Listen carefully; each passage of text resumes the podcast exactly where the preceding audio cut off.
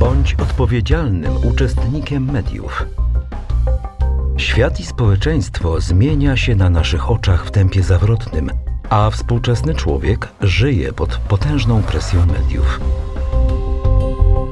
Jak przygotować się do świadomego, krytycznego i wartościującego odbioru oraz współtworzenia dzisiejszych mediów? Pomoże nam w tym doktor habilitowana Katarzyna Drąg, dyrektor Instytutu Dziennikarstwa, Mediów i Komunikacji Społecznej na Uniwersytecie Papieskim Jana Pawła drugiego w Krakowie. Doceniaj własną inteligencję. Wykorzystywanie sztucznej inteligencji wyzwaniem dla twórców i odbiorców mediów.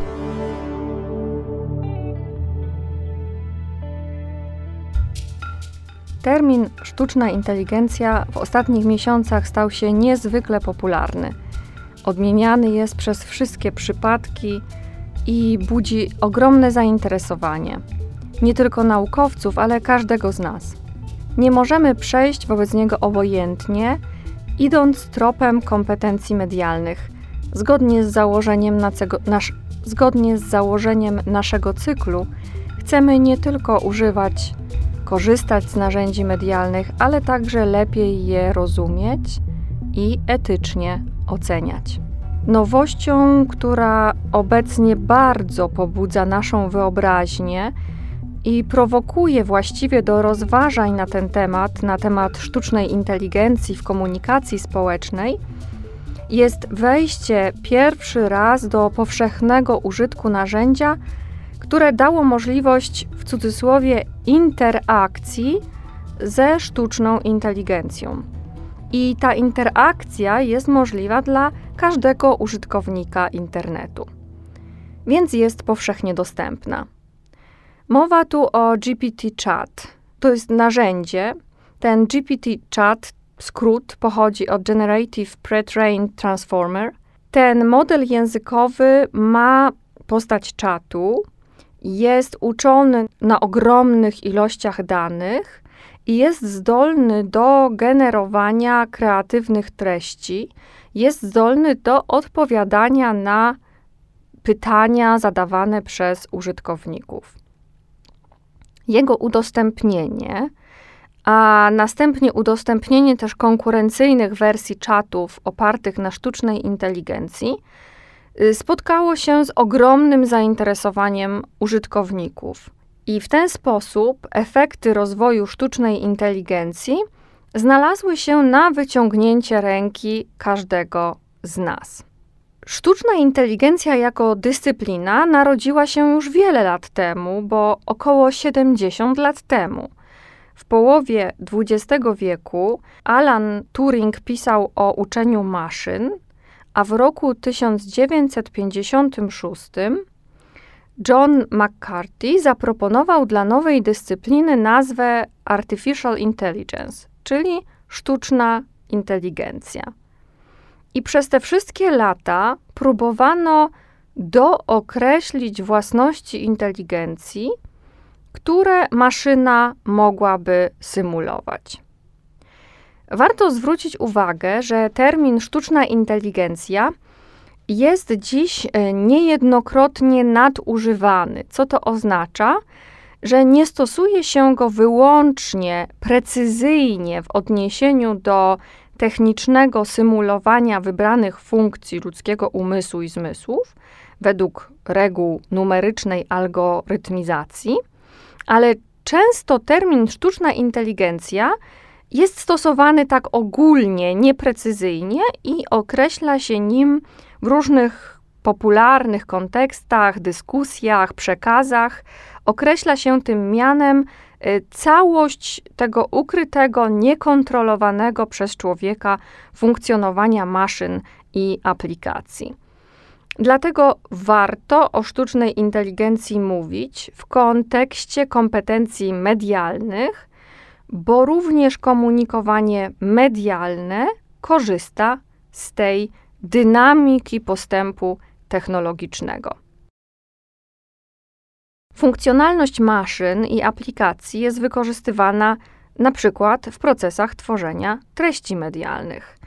Procesy te są możliwe dzięki coraz doskonalszym technicznie algorytmom i ich wykorzystaniu w aplikacjach informacyjnych, komunikacyjnych, mechanizmach gromadzenia danych, mechanizmach przetwarzania danych i udostępniania w otwartych bądź zamkniętych zasobach wiedzy i informacji. Następuje to wszystko na naszych oczach. Czaty są karmione danymi, a dodatkowo uczą się dzięki czemu? Dzięki milionom zadawanych im pytań. Ale oczywiście sztuczna inteligencja jest obecna w naszym życiu także w wielu innych wydaniach, algorytmach, botach, wyszukiwarkach, w wielu dziedzinach. Rewolucji technologicznej, która jest bardzo wyraźnie obecna w naszym życiu, powinna towarzyszyć refleksja nad wpływem technologii na człowieka i na społeczność.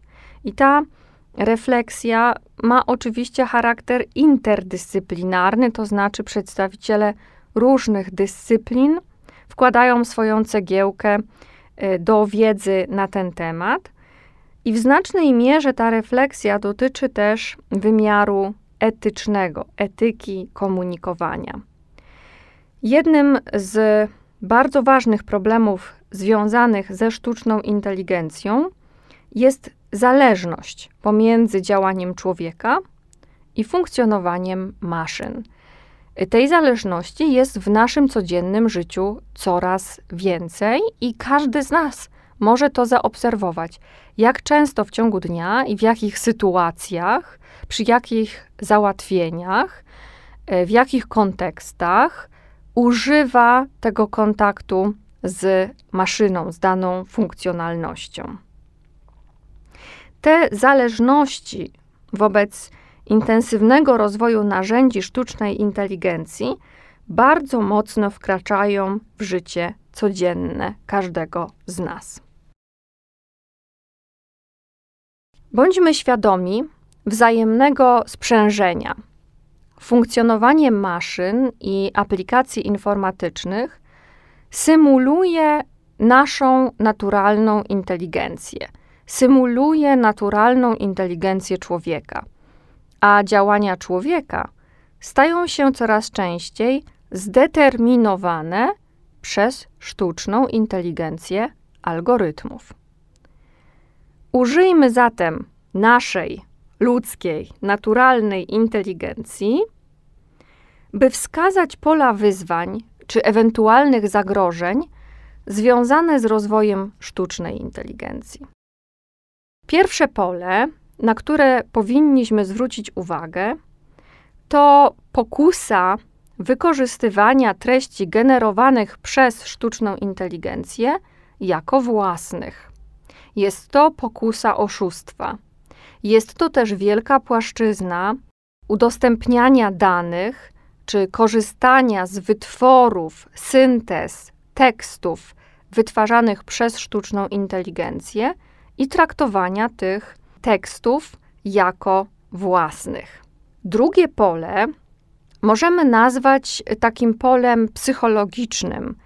Związane jest ono z kwestią, można powiedzieć, takiej zbiorowej demotywacji, bo wobec możliwości sztucznej inteligencji, możliwości w zakresie generowania tekstu, odpowiadania na pytania, tworzenia pewnych syntez, zestawień, przeszukiwania danych, wobec tego wszystkiego może pojawić się i często pojawia się w naszych głowach pytanie, po co ja mam właściwie męczyć się nad tworzeniem jakiegoś tekstu, nad tworzeniem jakiegoś zestawienia, nad tworzeniem jakiejś wypowiedzi, skoro może to zrobić czat.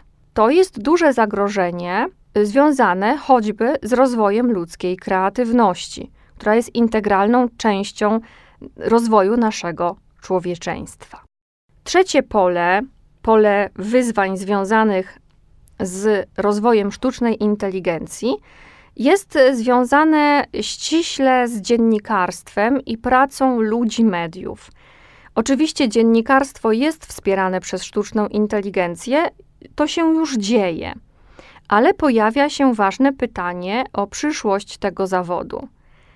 Jest tutaj miejsce na refleksję, jest miejsce na powrót do korzeni dziennikarstwa, które było i ciągle powinno być działaniem, działalnością misyjną, obarczoną wielką odpowiedzialnością, a nie tylko takim zajęciem, które polega na produkowaniu jak największej ilości, jak najbardziej chwytliwych i klikalnych tekstów i treści. Jeśli by tak było, że dziennikarstwo to tylko produkcja budzących zainteresowanie odbiorców treści dla samego zainteresowania, to takie dziennikarstwo może szybko być zastąpione właśnie poprzez aktywność sztucznej inteligencji. Pytanie więc i wskazanie na to, że dziennikarstwo i praca w mediach to coś więcej, to większa odpowiedzialność, to przestrzeń dla inteligencji, profesjonalizmu, wspaniałego, dobrego warsztatu, ale też dla całej sfery związanej z aksjologią komunikowania. Czwarta ważna przestrzeń, ważne pole wyzwań to pole tworzenia treści zmanipulowanych, fake newsów, czyli treści opartych na kłamstwie. Największe zagrożenie wobec rozwoju sztucznej inteligencji jest związane z tworzeniem tzw. deepfake'ów, czyli manipulacji na bardzo wysokim poziomie technicznym, które polegają na preparowaniu materiałów audio lub materiałów audio-wideo podszywających się pod konkretne osoby. Na podstawie licznych na przykład zdjęć zamieszczonych w sieci y, można spreparować nagranie wideo, które jest nieprawdziwe, ale będzie wyglądało tak, jakby było przygotowane przez konkretną osoby, jakby była to wypowiedź konkretnej osoby. Więc te możliwości techniczne spotykają się tutaj z etyką komunikacji i jest to pole zagrożenia, możliwości techniczne związane z tworzeniem treści zmanipulowanych. Kolejne pole wyzwań związane jest ze stronniczością algorytmów, czyli z możliwością dominacji pewnych ideologii, z niesymetrycznością w prezentowaniu obrazu świata, z tym, że na przykład czat oparty na technologii sztucznej inteligencji będzie odpowiadał na zapytania w oparciu o konkretną wizję świata, o konkretną ideologię, a jednocześnie może niwelować inne poglądy. Więc jest to spore zagrożenie, stronniczość algorytmów. Kolejne ważne pole związane jest z decyzjami etycznymi, zamkniętymi w algorytmach. To jest bardzo ważna sprawa.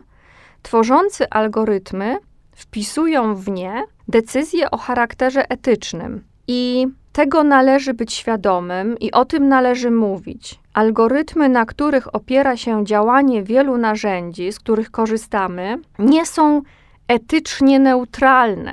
Nieustannie nam towarzyszą pytania natury etycznej. O to, jak korzystamy z możliwości rozwoju technologicznego, jak będziemy korzystać i co jest zamknięte w algorytmach. Jakie decyzje o charakterze etycznym. A przecież sztuczna inteligencja nie odpowiada w taki sposób inteligencji człowieka, to człowiek jest zobowiązany do zachowań etycznych i też do oceny z perspektywy etycznej procesów komunikowania i wytworów komunikacji.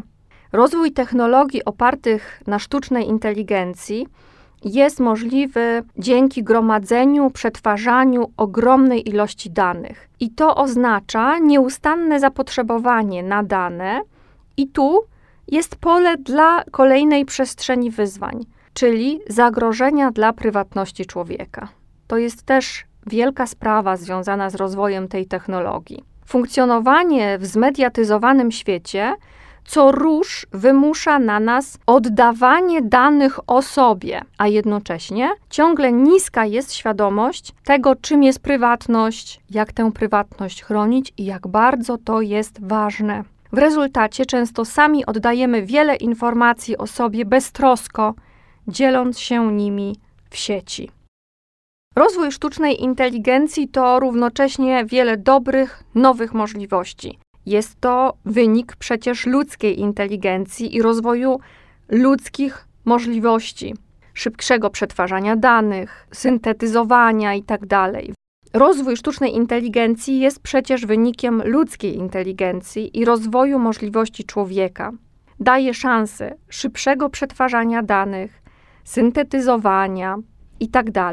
Wykorzystywane są te możliwości na różnych polach, które są obecne wokół nas, na przykład w medycynie. Jak usytuować ludzką inteligencję wobec sztucznej inteligencji? Człowiek jest osobą racjonalną, więc po pierwsze, my jesteśmy zmuszeni do śledzenia zmian i interesowania się tą sprawą, ale też mamy możliwość rozwoju, stymulowania swojej własnej inteligencji poprzez sztuczną inteligencję, jednocześnie przy świadomości miejsca naturalnej inteligencji w stosunku do sztucznej. G P T-Chat zapytany o różnicę między inteligencją człowieka a sztuczną inteligencją odpowiedział tak. Inteligencja to naturalna zdolność poznawcza występująca w organizmach żywych, podczas gdy sztuczna inteligencja to technologia stworzona przez człowieka, której celem jest odtworzenie aspektów tej inteligencji w maszynach. To technologia stworzona przez człowieka. Ksiądz profesor Michał Drożdż w artykule pod tytułem Media przestrzenią manifestacji ludzkiej racjonalności pisał, że personalistyczna etyka mediów wychodzi z założenia, iż komunikacja medialna jest rzeczywistością ludzką i w centrum świata mediów jest zawsze człowiek. Bez tego człowieka nie może urzeczywistnić się jakakolwiek sensowna i prawdziwa komunikacja. Dlaczego? Dlatego, że w naturę komunikacji wpisana jest racjonalność działania, uczestnictwo, dar, relacje osobowe itd., które stanowią konstytutywne elementy komunikacji. I na tym fundamencie komunikacji wytwarzamy przecież nasze relacje wspólnotowe, wytwarzamy nasze struktury społeczne. W to wszystko wpisana jest nasza osobowa obecność każdego z nas jako osoby. I właśnie ona nadaje wszystkim strukturom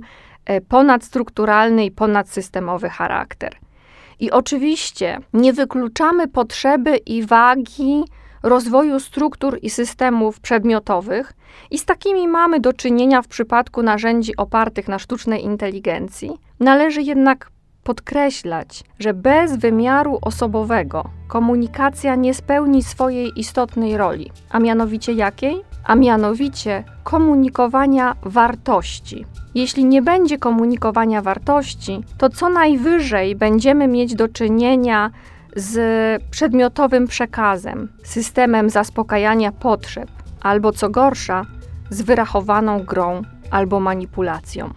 Przykład zastosowania mechanizmów sztucznej inteligencji w komunikacji medialnej jest tylko kolejnym, bardzo ciekawym, intrygującym i nowym potwierdzeniem, że nasze kompetencje w zakresie odbioru i tworzenia przekazów medialnych muszą podlegać nieustannej modyfikacji. Czyli kolejny raz powtarzamy sobie, że na drodze rozwoju kompetencji medialnych nie można się zatrzymać. Nie można się zatrzymać, bo pojawiają się nowe zjawiska i aby nie być medialnym ignorantem musimy, bez obaw i ze świadomością roli ludzkiego umysłu, ludzkiego rozumu i ludzkiej godności, musimy je próbować, analizować i oceniać.